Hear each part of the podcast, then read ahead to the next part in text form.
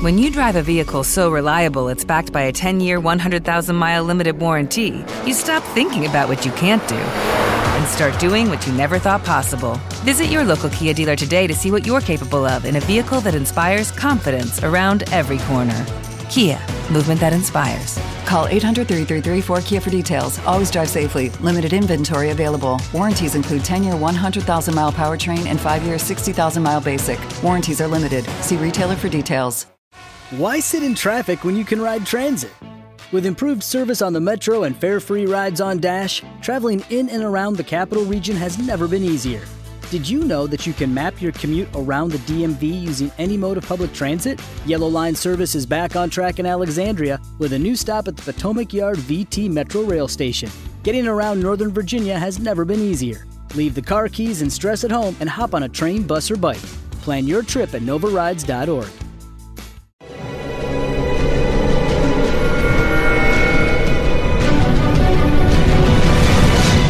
Yo documental.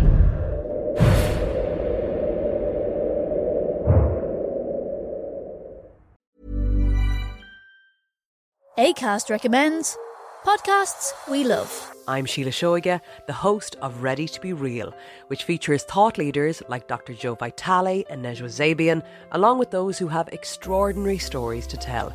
And I also speak to experts on topics as varied as sleep, relationships, aging, folklore, grief, sex, and spirituality. So, for honest and compelling conversations, new episodes of Ready to Be Real release every week, wherever you get your podcasts.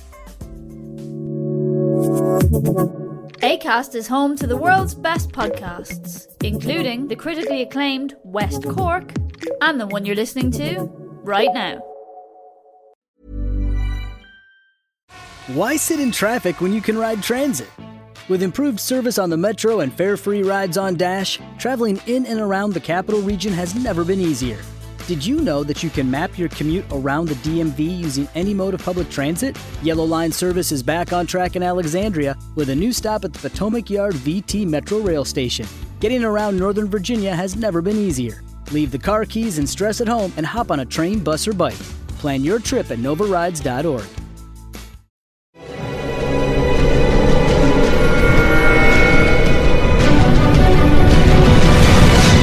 Yo documental.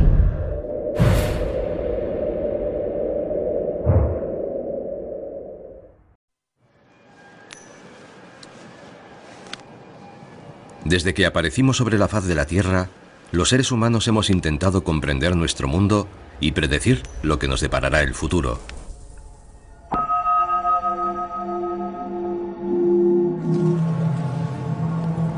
Aunque actualmente nuestra vida se ha vuelto más complicada e impredecible que nunca, y la mitad de la población del planeta vive en ciudades masificadas y bulliciosas.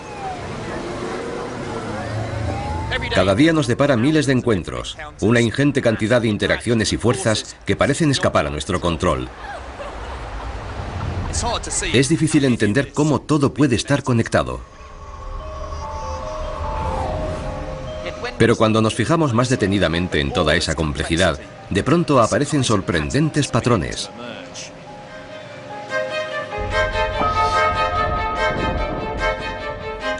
Son precisamente esos modelos los que ponen de manifiesto que tras ellos subyace un código que es la base de toda existencia y que controla no solo el mundo y todo lo que hay en él, sino también a nosotros.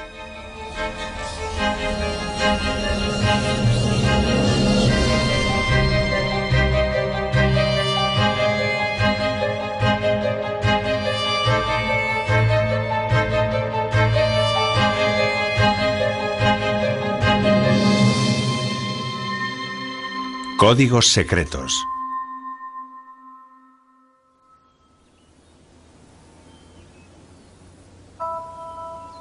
Predicciones. Soy matemático y me siento irresistiblemente atraído por los patrones que veo a mi alrededor. Patrones que reflejan las interconexiones ocultas que relacionan todas las cosas. Desde el movimiento de la gente en horas punta, hasta la forma cambiante de una bandada de estorninos y la disonancia de mil millones de búsquedas en Internet o los caprichos del clima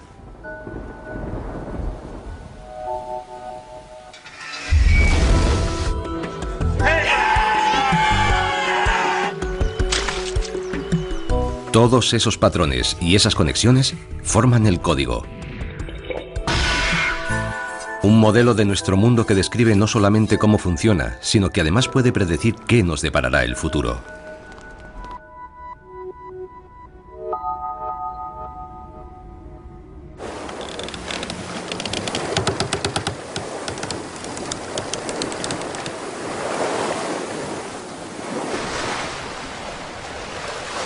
Hace unos 500 años, un navío fue atrapado en medio de una terrible tempestad.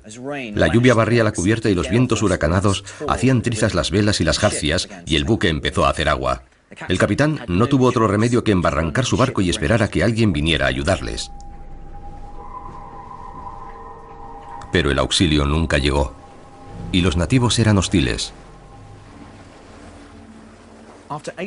Transcurridos ocho largos meses y cuando su tripulación estaba a punto de morir de inanición, al capitán se le ocurrió una ingeniosa idea. Mandó llamar al jefe de los nativos y le dijo que su dios estaba disgustado. Tan disgustado que si en un plazo de tres días no le suministraban alimento y provisiones, ese mismo dios se tragaría a la luna.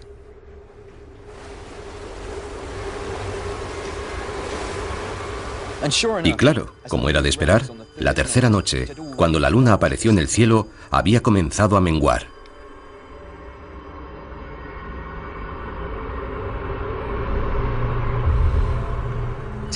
Aterrorizados, los nativos se acercaron corriendo al barco, cargados con provisiones.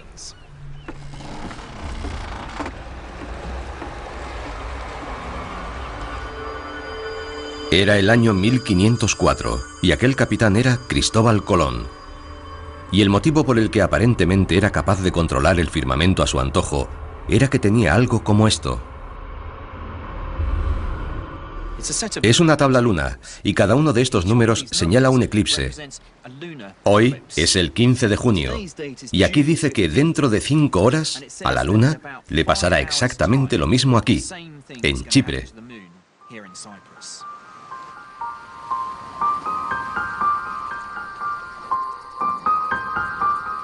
Durante un eclipse lunar, la Tierra se interpone entre el Sol y la Luna, proyectando su sombra sobre la superficie de aquella.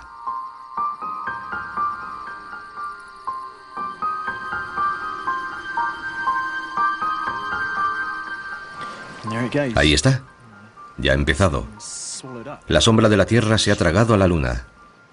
Pero lo más asombroso es que ésta no desaparece por completo, queda una silueta de la luna rojiza y espectral ahí arriba. Y eso es porque la luz del sol está siendo reflejada alrededor de la Tierra. Es sobrecogedor.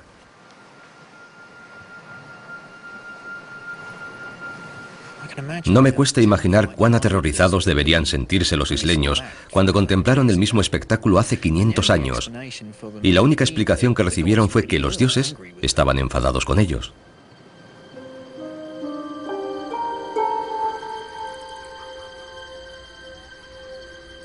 Ahora sabemos que aunque parezca increíble, el movimiento de los planetas es predecible. Si conocemos el código, podemos reproducir las órbitas que han dibujado en el pasado y también las que describirán en el futuro, dentro de miles de años.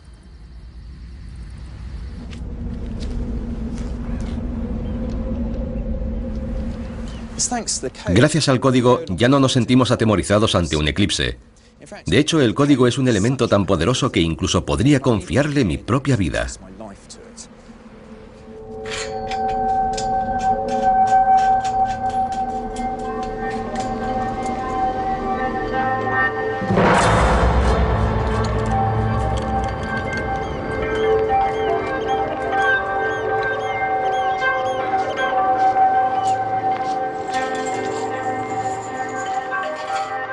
Este extraño artilugio mide 5 metros y medio de altura. Impulsada por la fuerza de la gravedad, una bola de 30 kilogramos de peso bajará a toda velocidad por esa rampa y será proyectada hacia aquí. En ese momento yo estaré sentado en mitad de su trayectoria. Si me he equivocado al hacer mis cálculos, me matará en el acto.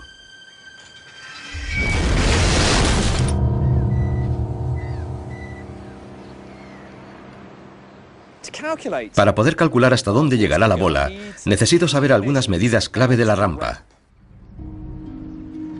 La h minúscula es 0,8 metros. El ángulo es de 49,1 grados.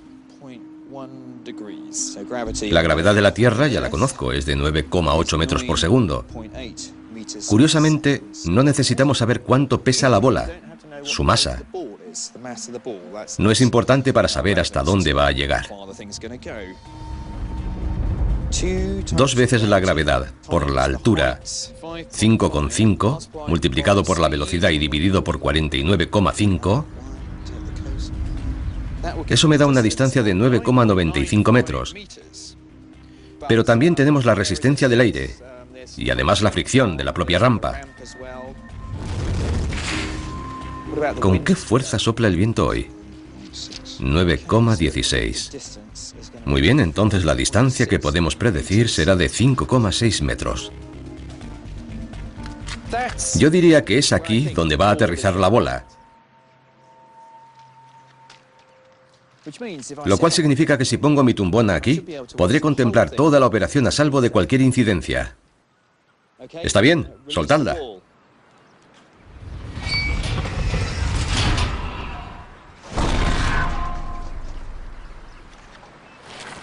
He ahí el poder del código. Y podemos repetirlo una y otra vez. Y los números nos dirán siempre exactamente que la bola va a aterrizar en ese sitio.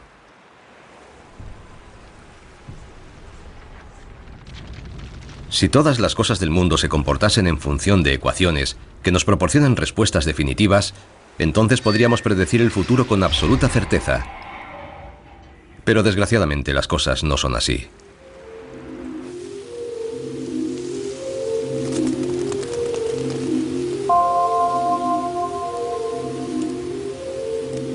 El mundo natural se muestra a veces tan complejo que resulta difícil creer que podamos encontrar ecuaciones capaces de describirlo.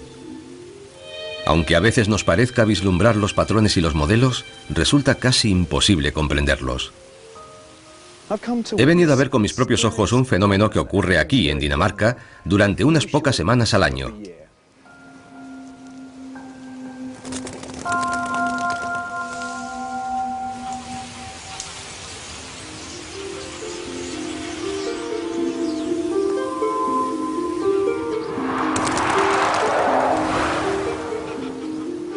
Parece que ya están aquí.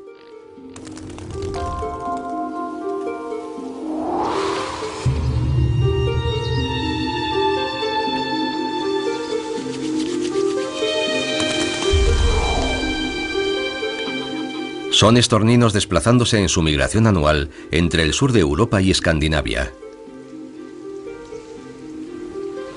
Cada bandada puede estar formada por un millón de pájaros o más. Su danza aérea oscurece la tenue luz del atardecer, y de ahí el inquietante nombre que se le da a la formación, el Sol Negro. Ahí viene otra enorme bandada.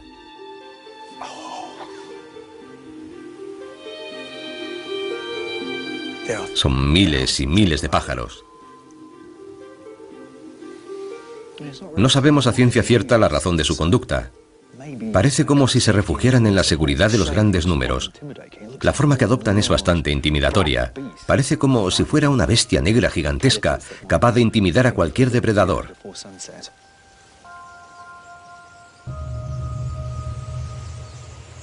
Miren ahí. Es una visión hipnótica.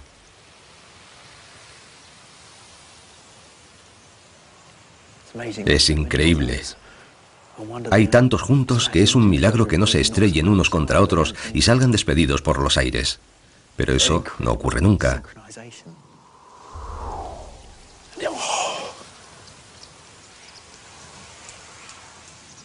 Están perfectamente sincronizados. Uno nunca sabe cuál es el próximo quiebro que van a hacer. Es una proeza. ¿Cómo puede predecir cada pájaro los movimientos de los demás miles que lo rodean?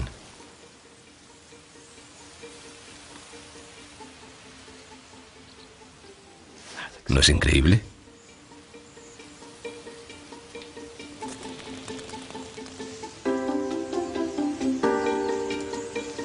Por extraño que les parezca, si pasamos los estorninos a números, podremos recrear un modelo computerizado de lo que está ocurriendo. Para empezar, creamos una bandada de estorninos virtuales, todos ellos volando a diferentes velocidades y en distintas direcciones. Y luego les damos algunas sencillas pautas. La primera es que todos los pájaros vuelen a la misma velocidad. La segunda regla es que se mantengan pegados a sus vecinos.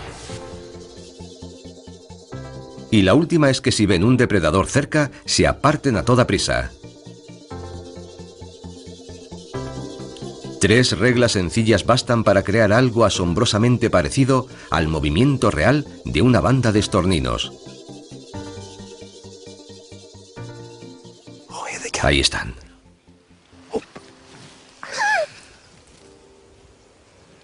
De hecho, una investigación reciente ha demostrado que incluso en una bandada de cientos de miles de aves, cada estornino solo debe preocuparse de estar atento a sus siete vecinos más próximos.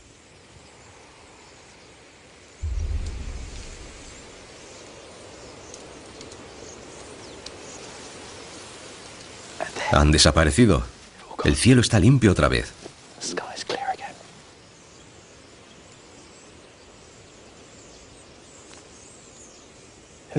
¿Quién hubiera pensado que algo tan extraordinariamente complejo como una bandada de pájaros en vuelo, que cambia de forma constantemente, tuviera su razón de ser en un código tan simple y elegante?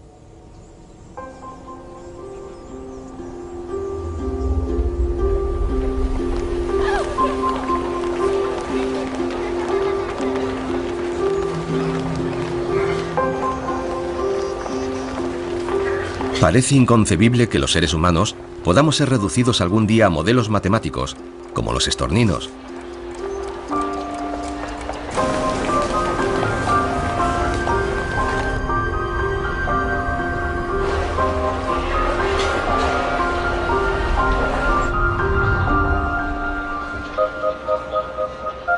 Y Ain Kusin estudia el comportamiento de los animales en grupos y su investigación ha revelado algunos sorprendentes paralelismos. ¿Cómo puedes siquiera empezar a comprender algo como esta enorme masa de gente? Solo compararte a mirarles unos segundos ya te das cuenta de que son innumerables los factores que entran en juego. Comencé mi investigación observando a organismos simples, organismos como las colonias de hormigas y bancos de peces. Cuanto más avanzábamos, más similitudes descubríamos con el comportamiento de los grupos humanos. Pero las personas son muchísimo más complejas que, que, los peces y las hormigas. Así es. Y eso es precisamente lo mejor de todo. El hecho de que cuando vamos caminando por entre la multitud no vamos pensando, vaya, ¿cómo puedo evitar a esa persona? O tengo que sortear aquel obstáculo. No. Vamos pensando en la cena o en qué estarán haciendo nuestros amigos. A decir verdad, vamos con el piloto automático puesto y nos valemos de reglas de interacción muy simples, del mismo modo que los bancos de peces y las colonias de hormigas. Entonces, ¿hay algo que podamos aprender de las hormigas? Infinidad de cosas. Las hormigas no tienen problemas como los embotellamientos o la aglomeración de individuos porque no son egoístas. Y me temo que nosotros sí lo somos. Solo pensamos en minimizar el tiempo que empleamos en ir de un lado a otro sin pararnos a pensar si lo conseguimos a expensas de otros individuos. De todos los animales que ha estudiado, los seres humanos son, en ciertos aspectos, los más predecibles. Caminamos a una velocidad promedio de 1,3 metros por segundo y para llegar a nuestro destino preferimos caminar en línea recta. Lo normal es que coincidas en la estela de otro individuo que camina en la misma dirección que tú. Así que sin darte cuenta estás formando un carril. Y de la misma forma otros transeúntes que caminan en otra dirección también van creando carriles, de forma muy similar a las hormigas. Estos carriles nos sirven para evitar colisiones, sin embargo, en un gran espacio abierto, como la explanada de la estación Gran Central, es inevitable que los carriles se crucen, lo cual acaba provocando aglomeraciones. Pero si ponemos un obstáculo en medio, como este puesto de información, por ejemplo, en lugar de entorpecer el tránsito lo reordena y se incrementa el flujo a través de la estación hasta en un 13%.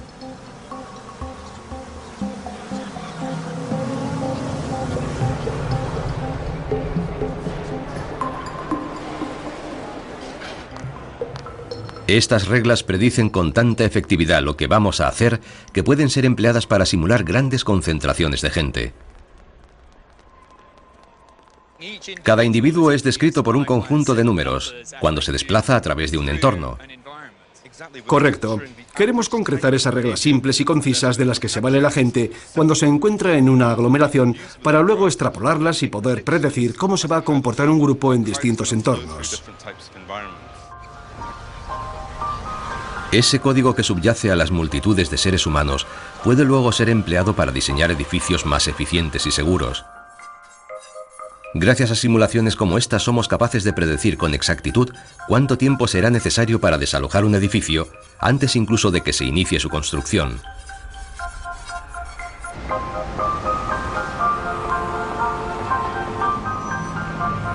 Dentro de una multitud, los humanos somos muy predecibles. Seguimos unas pautas sencillas, sin tan siquiera ser conscientes de ellas. Pero la mayor parte del tiempo no tenemos el piloto automático activado. Y cuando el gentío se dispersa, también se desvanecen las reglas del comportamiento grupal. Somos individuos con voluntad propia e individual, y eso nos hace ser más difícilmente predecibles, o eso queremos creer.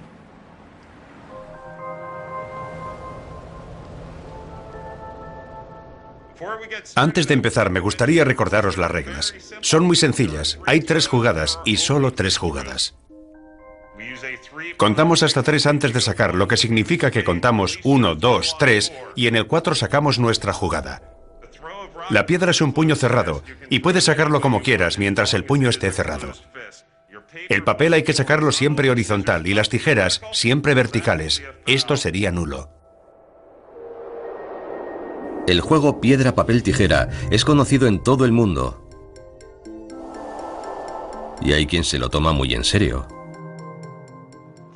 Para aquellos de vosotros que no lo sepan, y serán muy pocos los que no lo sepan, el papel envuelve a la piedra, las tijeras cortan el papel y la piedra machaca y rompe las tijeras.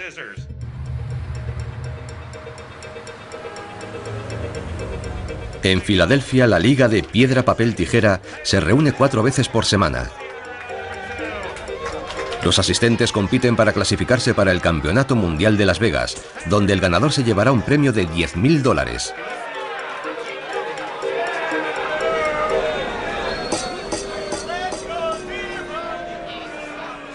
Switchy va ganando. Piedra contra tijeras para Switchy. Estás a punto de caer eliminado, Cherrybag. Tercer y último juego. El que gane este juego pasará adelante. Piedra contra tijeras. Y tras esta emocionante partida, la gran final. Lo misterioso de este juego es que debería ser imposible predecir qué es lo que va a hacer tu contrincante. En piedra, papel, tijera, todas las probabilidades son muy parecidas. Cada posibilidad gana una jugada, pero pierde la siguiente, de modo que básicamente es un problema de pares y nones, algo así como echarlo a cara o cruz. Pero si el juego fuera completamente aleatorio, todos los jugadores serían derrotados por igual, y sin embargo algunos ganan una y otra vez. Esta es la partida definitiva, Switchy. Feedback no ha conseguido ningún punto en la segunda partida. Necesitaría una victoria rotunda. ¿Podrá vencer al número uno? No, Switchy, jugarás la final contra Douglas. Cuanto más jugamos, más influyen en nuestro juego las jugadas que ya hemos hecho, y eso crea patrones que pueden ser aprovechados para ganar la partida. En la liga del pasado año, Switchy quedó quinta, y este año parece que va a quedar aún mejor.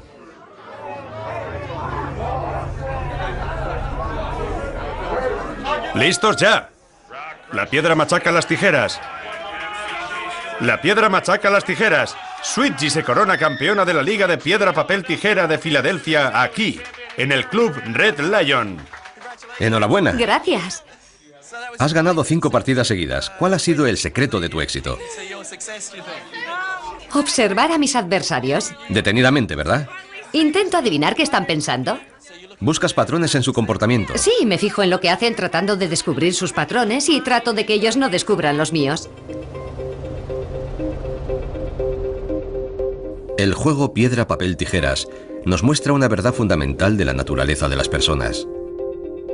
Somos tan adictos a los patrones que dejamos que impregnen todo aquello que hacemos.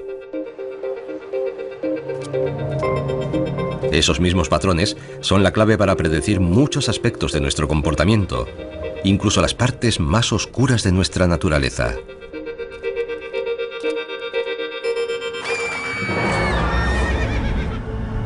Fallecida.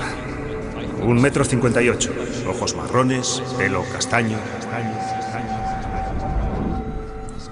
Cuando ves una actividad tan intensa en un área geográfica tan pequeña y en un lapso de tiempo tan corto, esa es la señal de alarma de que algo está pasando, de que hay un depredador en activo. Kim Rosmo lleva más de 20 años de experiencia como detective inspector jefe. Está especializado en la captura de asesinos en serie. El cadáver de la víctima fue descubierto aquí, en esta esquina, por un policía que vino rápidamente a denunciarlo poco tiempo después de que fuera asesinada. Pero Rosmo no es un policía normal y corriente. Sacó un doctorado y emplea las matemáticas para descifrar los patrones en la conducta de los criminales.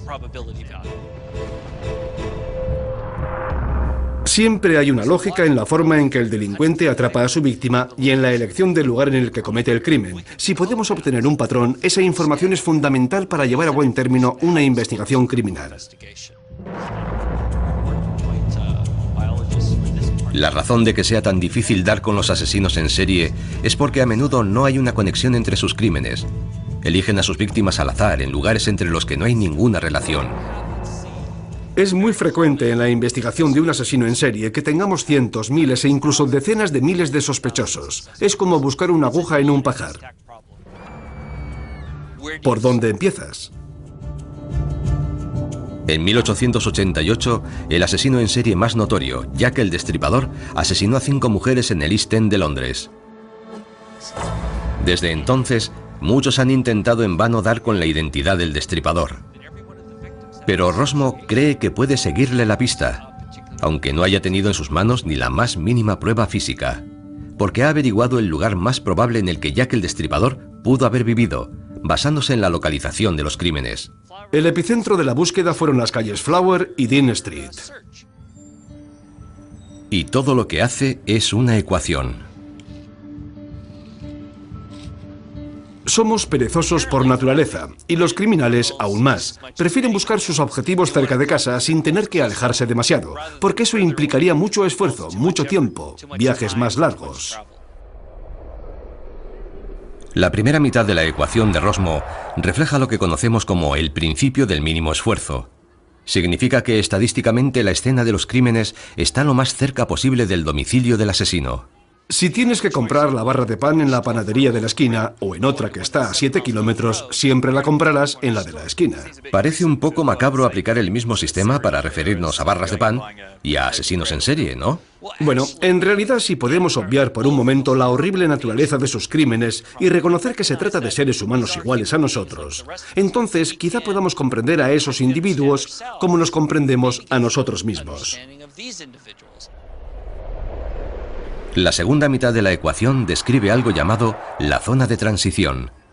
Los criminales evitan cometer sus crímenes demasiado cerca de su casa para no llamar la atención. De la interacción de esas dos pautas de comportamiento deduce Rosmo la localización más probable del criminal.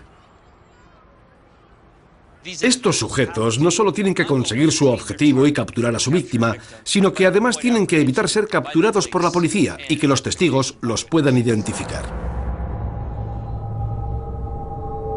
Hoy día todas las policías del mundo emplean esta técnica, el llamado retrato geográfico.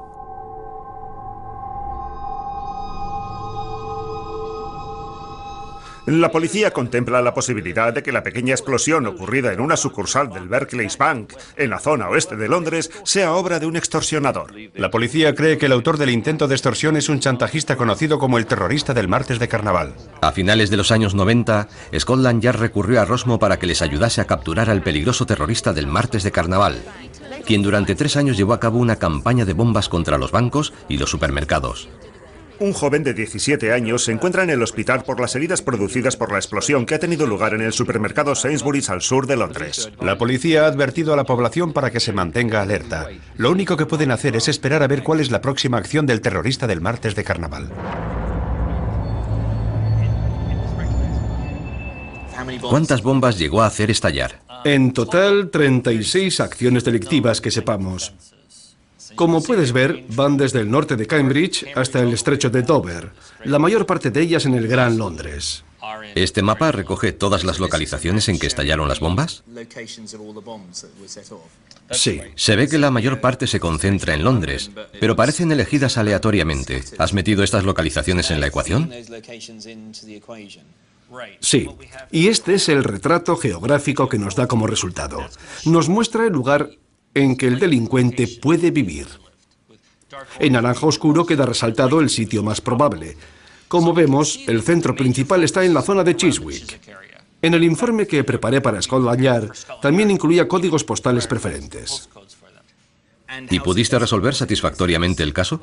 Permíteme que te muestre la localización de los dos hermanos Edgar y Ronald Pierce. Vaya, justo en la zona de riesgo. Sí. La casa de Edgar está dentro de la zona de 0,8 crímenes dentro del Gran Londres. Menos del 1%. Increíble. Edgar Pierce había exigido un rescate de 10.000 libras al Barclays. Pero cuando él y su hermano Live electricity wires are always near, and coming close to them can be dangerous. So always ask yourself are you sure it's safe? Look out for electricity wires above and below you. If in doubt, call us on 1 800 372 999. It might just save your life. ESP Networks. Stay safe and stay clear of electricity wires. Lucky Land Casino asking people what's the weirdest place you've gotten lucky? Lucky? In line at the deli, I guess? Aha, in my dentist's office. More than once, actually. Do I have to say? Yes, you do. In the car before my kids' PTA meeting. Really? Yes. Excuse me, what's the weirdest place you've gotten lucky? I never win and tell. Well, there you have it. You can get lucky anywhere playing at LuckyLandSlots.com. Play for free right now. Are you feeling lucky? No purchase necessary. Void where prohibited by law. 18 plus. Terms and conditions apply. See website for details. Okay, round two. Name something that's not boring. A laundry? Ooh, a book club. Computer solitaire, huh? Ah, oh, sorry. We were looking for Chumba Casino. That's right. ChumbaCasino.com has over 100 casino style games. Join today and play for free for your chance to redeem some serious prizes. ChumbaCasino.com. No purchase necessary. Full prohibited by law. 18 plus terms and conditions apply. See website for details. ACAST recommends podcasts we love. I'm Sheila Shoiga, the host of Ready to Be Real, which features thought leaders like Dr. Joe Vitale and Nejwa Zabian, along with those who have extraordinary stories to tell. And I also speak to experts on topics as varied as sleep, relationships, aging, folklore, grief, sex, and spirituality. So, for honest and compelling conversations, new episodes of Ready to Be Real release every week, wherever you get your podcasts. ACAST is home to the world's best podcasts, including the critically acclaimed West Cork and the one you're listening to right now.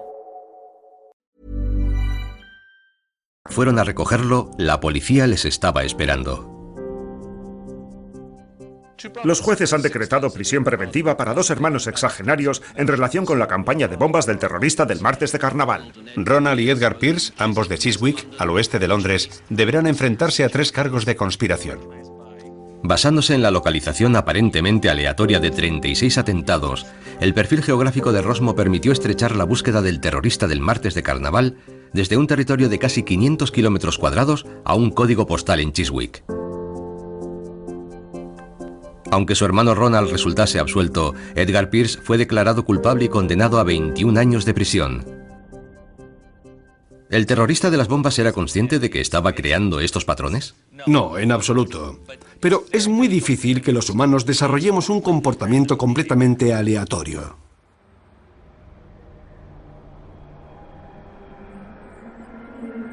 Muy pocos de nosotros nos damos cuenta de los patrones que dejamos atrás.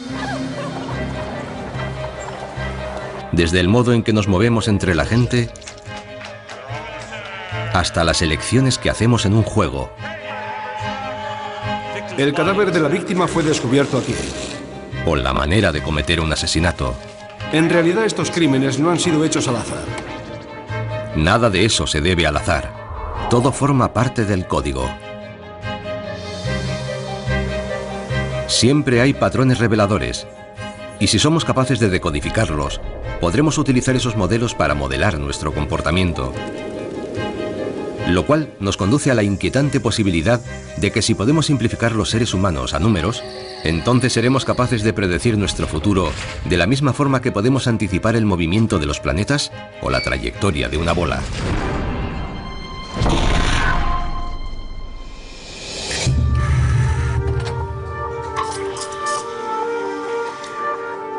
Pero el curso de nuestras vidas nunca se mantiene perfectamente estable y el futuro rara vez nos depara exactamente lo que habíamos planeado.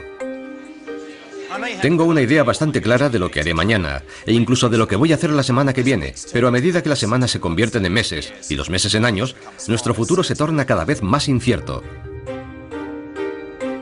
Cada decisión que tomamos, cada nueva situación con que nos encontramos, cada persona que conocemos, todo ello hace que nuestras vidas tomen un rumbo diferente. La corriente se lleva los palitos río abajo, pero no hay forma de predecir con certeza cuál será su destino. Yo podría atreverme a pronosticar dónde estará uno de esos palitos dentro de dos minutos, pero ¿y dentro de dos horas y de dos días?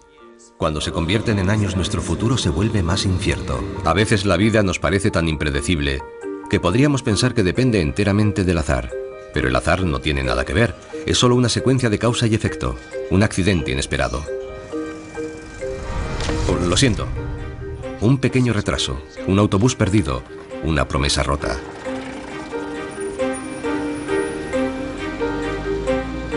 Hay millones de factores que pueden intervenir y alterar nuestro viaje por la vida, y el cambio más leve de cualquiera de ellos puede variar completamente su curso futuro. El blanco ha quedado atrapado en una represa, pero el rojo sigue avanzando a toda velocidad.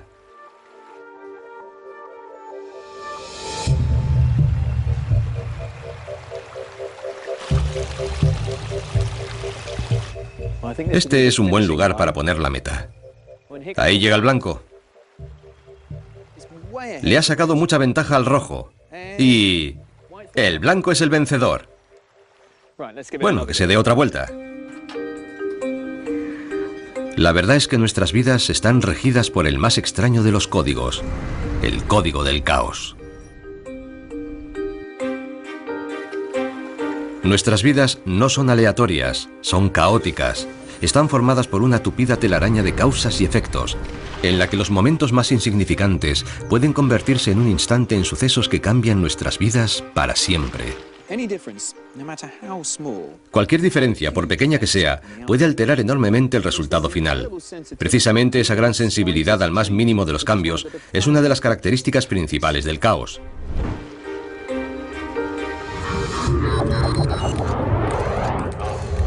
Y como los sistemas caóticos parecen tan inciertos, a veces es difícil dar con un patrón lo cual nos ha llevado con frecuencia a errar estrepitosamente en la interpretación de nuestro mundo.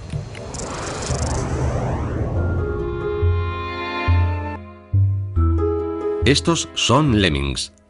Sabemos que son animales estúpidos, temerarios y suicidas. La misma palabra lemming se ha convertido en sinónimo de todo ello. El problema es que nada de eso es cierto.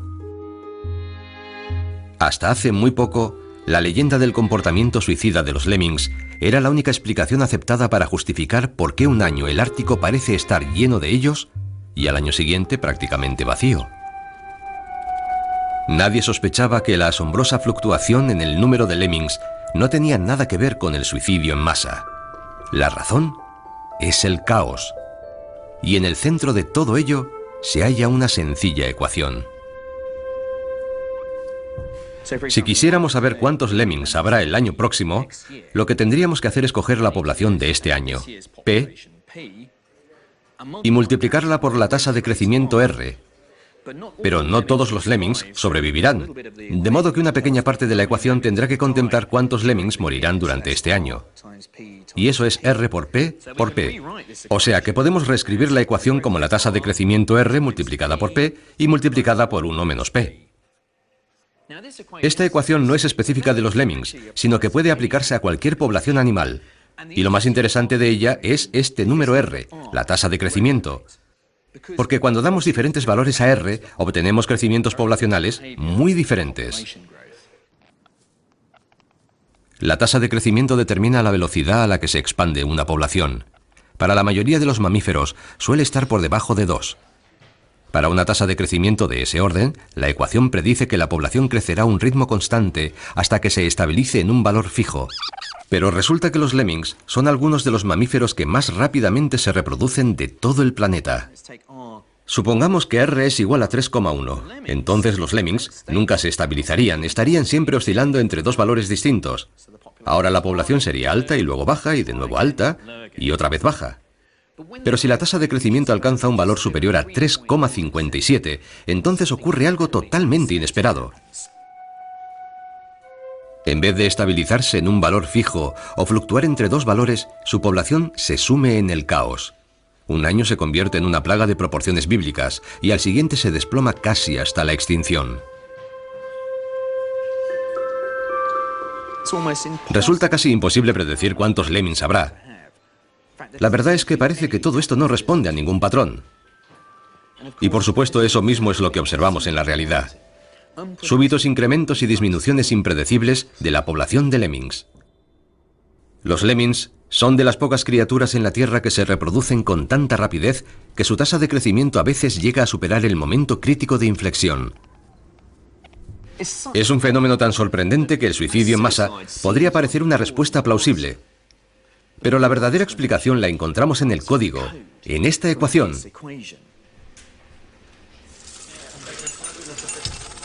El problema es que nunca podemos saber a ciencia cierta cuántos lemmings nacen y cuántos mueren. Y el caso es que la más mínima variación de la tasa de crecimiento R produce una respuesta radicalmente distinta. Y eso es verdad para todas las ecuaciones que definen el caos aunque nos sirven para explicar algunas cosas, son prácticamente inútiles para predecir el futuro.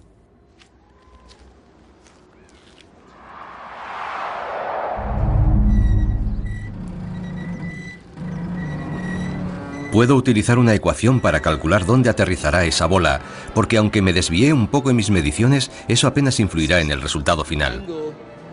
La bola será liberada sobre la rampa a 49,1. Pero si el comportamiento de la bola viene dado por las leyes del caos, el más mínimo cambio en su posición o en el ángulo de lanzamiento de la bola podría alterar mucho su trayectoria. No tengo ni idea de si simplemente caerá inofensivamente al suelo al acabar la rampa o si saldrá despedida hacia el espacio.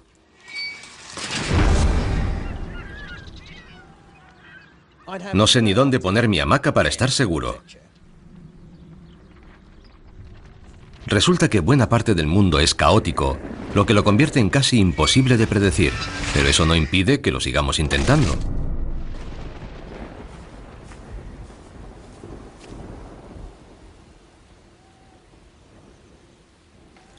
Saber con antelación si el sol brillará o si las nubes desaparecerán es una obsesión típicamente británica.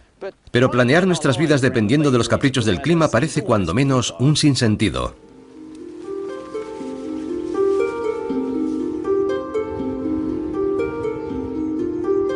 Pese a que disponemos de ecuaciones que pueden describir cómo las masas de aire chocan e interactúan para crear las nubes, el viento y la lluvia, no nos son de mucha utilidad a la hora de hacer las predicciones.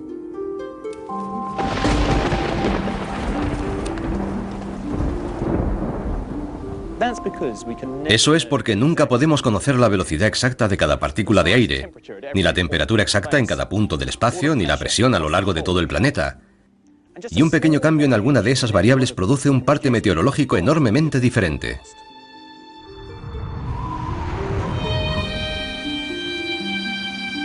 Este es el mapa del tiempo en este momento. Las líneas azules representan frentes fríos y las rojas frentes templados. Para elaborar un pronóstico lo que hacemos es coger las ecuaciones matemáticas del clima y crear un modelo. Como es imposible conocer las condiciones atmosféricas precisas en todo momento, lo que hacemos es coger el mayor número de datos e introducir ligeras variaciones en ellos, y vamos repitiendo el modelo una y otra vez. Y lo que obtenemos son nuevas predicciones acordes con esas ligeras variaciones. Aquí puedes ver que en el pronóstico para mañana, las predicciones son prácticamente iguales. Tenemos un montón de líneas azules juntas que vaticinan un frente frío, y aquí un montón de líneas rojas que forman un frente templado. Pero miren lo que ocurre cuando intentamos mirar un poco más allá, a dos días o a tres días. Las predicciones comienzan a disgregarse. Todavía se puede percibir algún patrón en el tiempo, pero si nos vamos adentro de una semana, no podría ni siquiera aventurar una conjetura sobre el tiempo que va a hacer. Hay líneas azules y rojas por todas partes. Un pronóstico dice que va a hacer calor, otro que va a hacer frío. Y si nos vamos a 10 días vista, Lucky Land Casino asking people what's the weirdest place you've gotten lucky. Lucky? In line at the deli, I guess? Aha, in my dentist's office. More than once, actually. Do I have to say? Yes, you do. In the car before my kids' PTA meeting. Really? Yes. Excuse me, what's the weirdest place you've gotten lucky? I never win and tell. Well, there you have it. You can get lucky anywhere playing at LuckyLandSlots.com. Play for free right now. Are you feeling lucky? No purchase necessary. Void where prohibited by law. 18 plus. Terms and conditions apply. See website for details. Judy was boring. Hello. Then Judy discovered ChumbaCasino.com. It's my little escape. Now Judy's the life of the party. Oh, baby, Mama's bringing home the bacon. Whoa, take it easy, Judy. The Chumba life is for everybody. So go to ChumbaCasino.com and play over 100 casino style games. Join today and play for free for your chance to redeem some serious prizes. ChumbaCasino.com. No purchase necessary. Void where prohibited by law. 18 plus. Terms and conditions apply. See website for details. Parece un plato de espagueti revuelto. No hay forma humana de hacer una predicción del tiempo con tanta anticipación. Por eso el hombre del tiempo puede equivocarse estrepitosamente con unos días de plazo.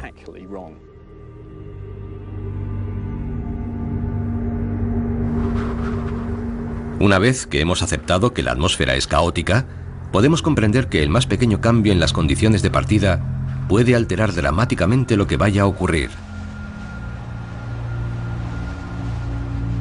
El movimiento de una sola molécula de aire puede ampliarse en el tiempo y provocar un efecto gigantesco en el tiempo atmosférico como sistema. A veces nos referimos a este fenómeno como el efecto mariposa. La idea es que algo tan pequeño como el aleteo de las alas de una mariposa podría provocar pequeñas alteraciones en la atmósfera que acabasen originando un tornado en el otro lado del mundo.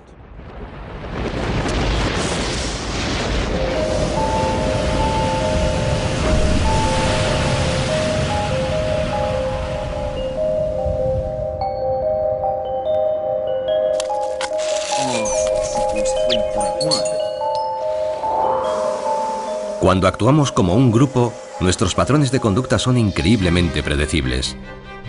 Incluso consideradas individualmente, nuestras acciones son controladas por el código.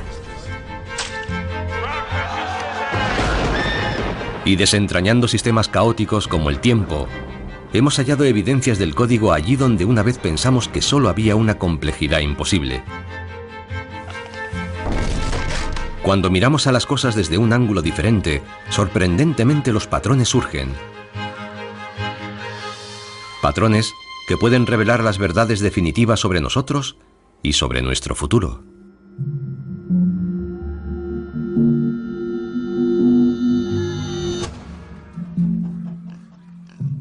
En 1906, una desafortunada vaca dio su vida a cambio de un lugar en la historia de las matemáticas. 1. 10, 264, 417. La vaca era el objeto de un concurso local en el que se trataba de adivinar su peso. El afortunado que más se acercase ganaría toda la carne del animal ya preparada. 1020, 2137. Lo curioso fue que nadie acertó la cantidad exacta. 570. Y todo el mundo lo hizo bien. 4510. Para explicarle cómo lo hicieron no voy a usar una vaca, sino un tarro de gominolas.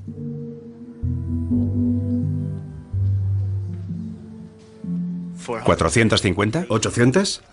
12.000. 7000. ¿Cuántas gominolas cree que puede haber en este tarro? Am, 50 o...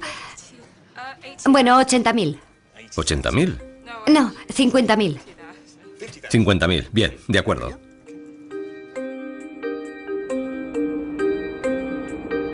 Para cualquiera es increíblemente difícil acertar cuántas gominolas hay dentro del tarro. Se lo pregunté a 160 personas y la mayoría se equivocó por mucho. Me contestaron de todo, desde 400 hasta 50.000 gominolas.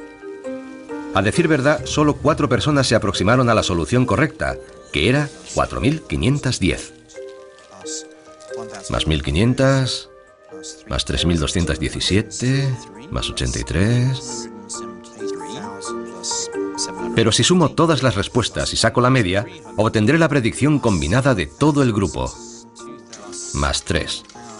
Más 853, más 1000, más 5000. Lo cual me da un total absoluto de, vamos a ver, 722.383,5. Vaya, alguien ha pensado que había media gominola aquí dentro. Bueno, ya he sumado las 160 predicciones individuales. Veamos ahora si colectivamente han estado cerca de la solución. Es increíble. ¿Recuerdan que había 4.510? Pues si cogemos todas las predicciones y sacamos la media, nos da 4.515. Pensaba que se aproximaría, sí, pero no que estaría tan cerca. Es increíble. Aunque haya habido pronósticos de todo tipo, desde más allá de 30.000 hasta apenas 400, considerados en conjunto obtenemos una respuesta que solo se aleja un 0,1% del número real de gominolas que hay dentro del tarro. De manera que individualmente nuestras predicciones son solamente eso, predicciones, pero cuando consideramos el grupo, entonces se convierten en algo totalmente diferente. 5.000. 1.450. 9.200. Lo que ocurre es que más o menos los que sobreestiman el número de gominolas lo hacen en la misma cantidad que los que la subestiman. 1763. 6.000. Hay unos pocos que se alejan mucho de la respuesta, pero eso no importa. Si reúnes una muestra de gente suficiente, los errores se anulan unos a otros. 1000. 1.203. 700. La precisión del grupo es mucho mayor que la de los individuos. Es lo que se llama la sabiduría del grupo. 160 personas conforman una herramienta poderosa capaz de calcular cuántas gominolas contiene el tarro. Imaginen lo que podríamos hacer con un grupo de millones de personas. Pues así es exactamente cómo trabajan aquí, en Google. Con acceso a más de 2.000 millones de búsquedas web diarias, Google ha encontrado una manera de acceder a la sabiduría del grupo más grande del mundo. Y al hacerlo, han conseguido desvelar las fuerzas que controlan nuestras vidas y aprovecharlas para hacer predicciones sobre nosotros mismos. Piensa en todas las cosas que la gente busca diariamente en la red. Piensa en las cosas que buscas tú diariamente. Bien, hoy he buscado un par de sitios en México y la cartelera de cine de Hackney. La mayoría de la gente busca cosas muy parecidas. Buscamos las mismas cosas. Por ejemplo, tomemos la cartelera de Hackney. Buscamos los datos de esa búsqueda durante los últimos tres años y podemos deducir los patrones de esa búsqueda. En Google tienen el presentimiento de que valiéndose de nuestras búsquedas pueden hacer predicciones sobre nuestras vidas. Ahora están intentando comprobar si pueden relacionar los patrones de algunas búsquedas determinadas con sucesos concretos del mundo real. Para empezar, intentaron predecir los brotes de la gripe común. La gripe muestra un patrón estacional claro. Y como se repite anualmente durante muchos años, podemos coger esa tendencia y ver qué claves de búsqueda encajan con ese patrón.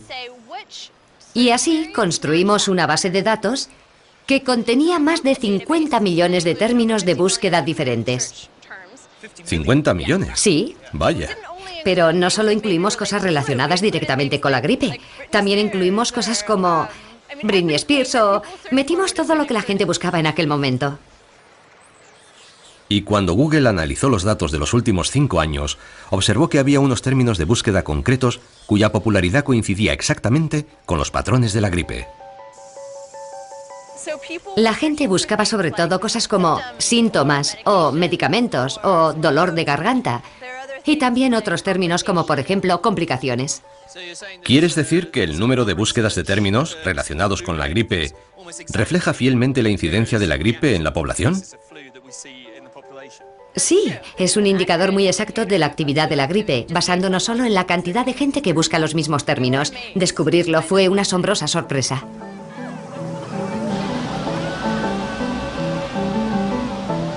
Tan pronto como observan que ese patrón de búsqueda se repite, en Google son capaces de predecir que va a haber un brote de gripe, y con frecuencia antes incluso de que la gente acuda a la consulta del médico.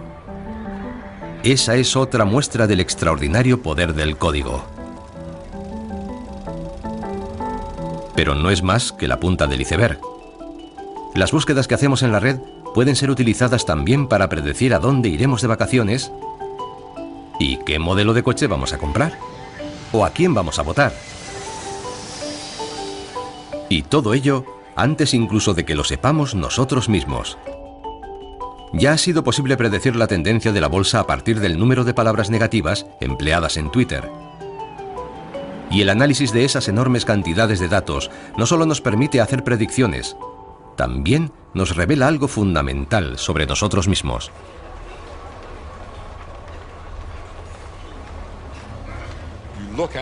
Cuando contemplas una ciudad como esta, parece un amasijo de cosas sin orden ni concierto. Pero una ciudad se compone de gente, no de edificios y calles. Esos solo son el escenario sobre el que los verdaderos actores representan la historia de la civilización.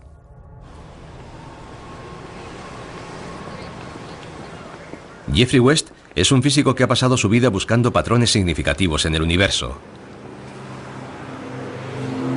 Actualmente está estudiando la dinámica de la vida humana en las ciudades.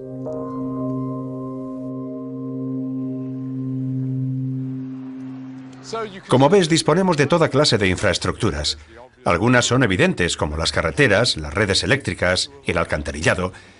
Forman una red extraordinaria sobre la que se sustenta la ciudad de Nueva York. Pero cuando la miro desde la perspectiva del físico, tengo la impresión de que detrás de todo lo que vemos hay un código oculto. West acumula datos sobre las ciudades de todo el mundo y basándose en los patrones que ha encontrado, puede deducir que para una población determinada, sea cual sea su tamaño, es posible predecir la cantidad de calles, cableado eléctrico o edificios de oficinas que va a necesitar. Pero también ha descubierto cosas mucho más sorprendentes. Uno de los descubrimientos más interesantes es que los salarios se incrementan o disminuyen de forma sistemática.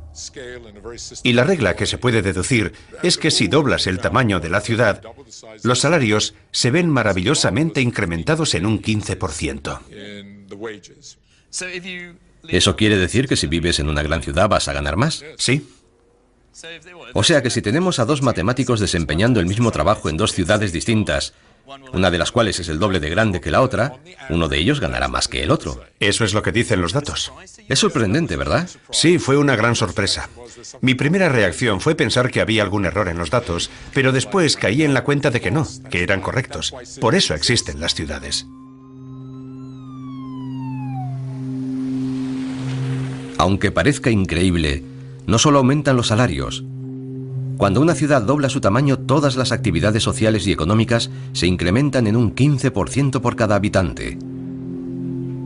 O sea que hay un 15% más de restaurantes para elegir, un 15% más de galerías de arte que visitar, un 15% más de tiendas. En conclusión, la vida es un 15% mejor.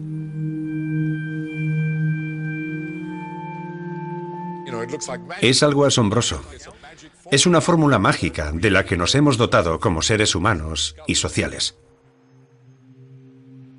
Ese 15% extra es lo que, en mi opinión, atrae a la gente a las ciudades y explica por qué tradicionalmente se ha producido esa migración continua desde el campo a las ciudades. Y a un nivel más profundo, creo que es la razón que guía a nuestra civilización. Según afirma West, la raza humana posee una cifra suprema.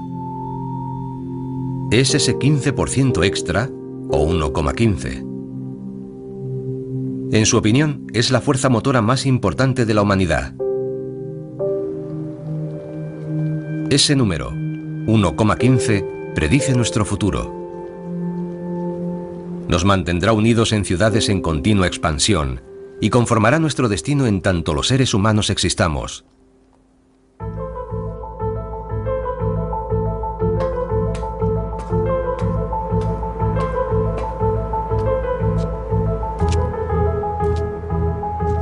Hace 500 años, algunos de nuestros congéneres, al ver un eclipse, creyeron que era obra de un dios enfurecido. Pero al sacar a la luz el lenguaje del código, hemos descubierto que los aparentes misterios del mundo pueden ser explicados sin invocar a lo sobrenatural.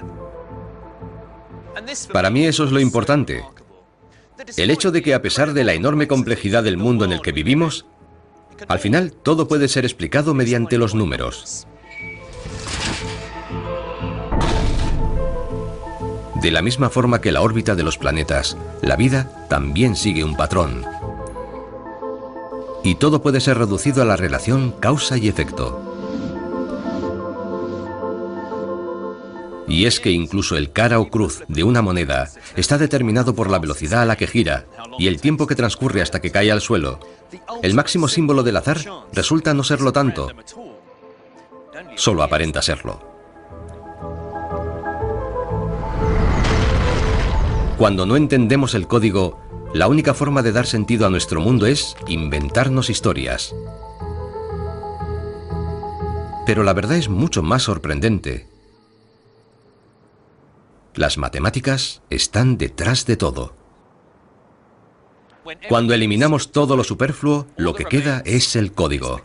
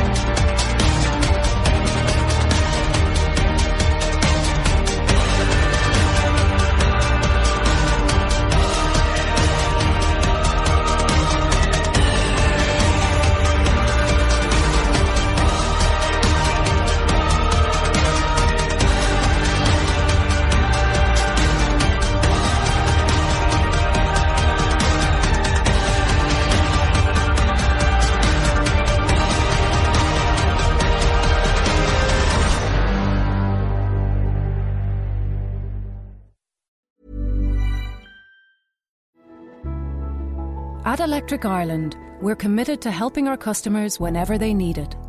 That's why we've created our Customer Support Hub to keep you informed and up to date on the services and resources available to you.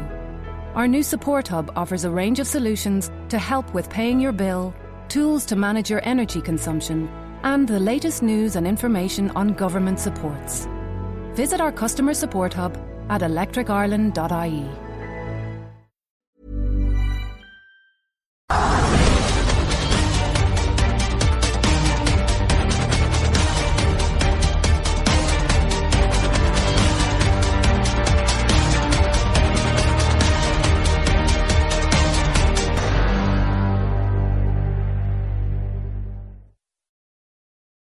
Lucky Land Casino asking people what's the weirdest place you've gotten lucky? Lucky? In line at the deli, I guess? Aha, in my dentist's office.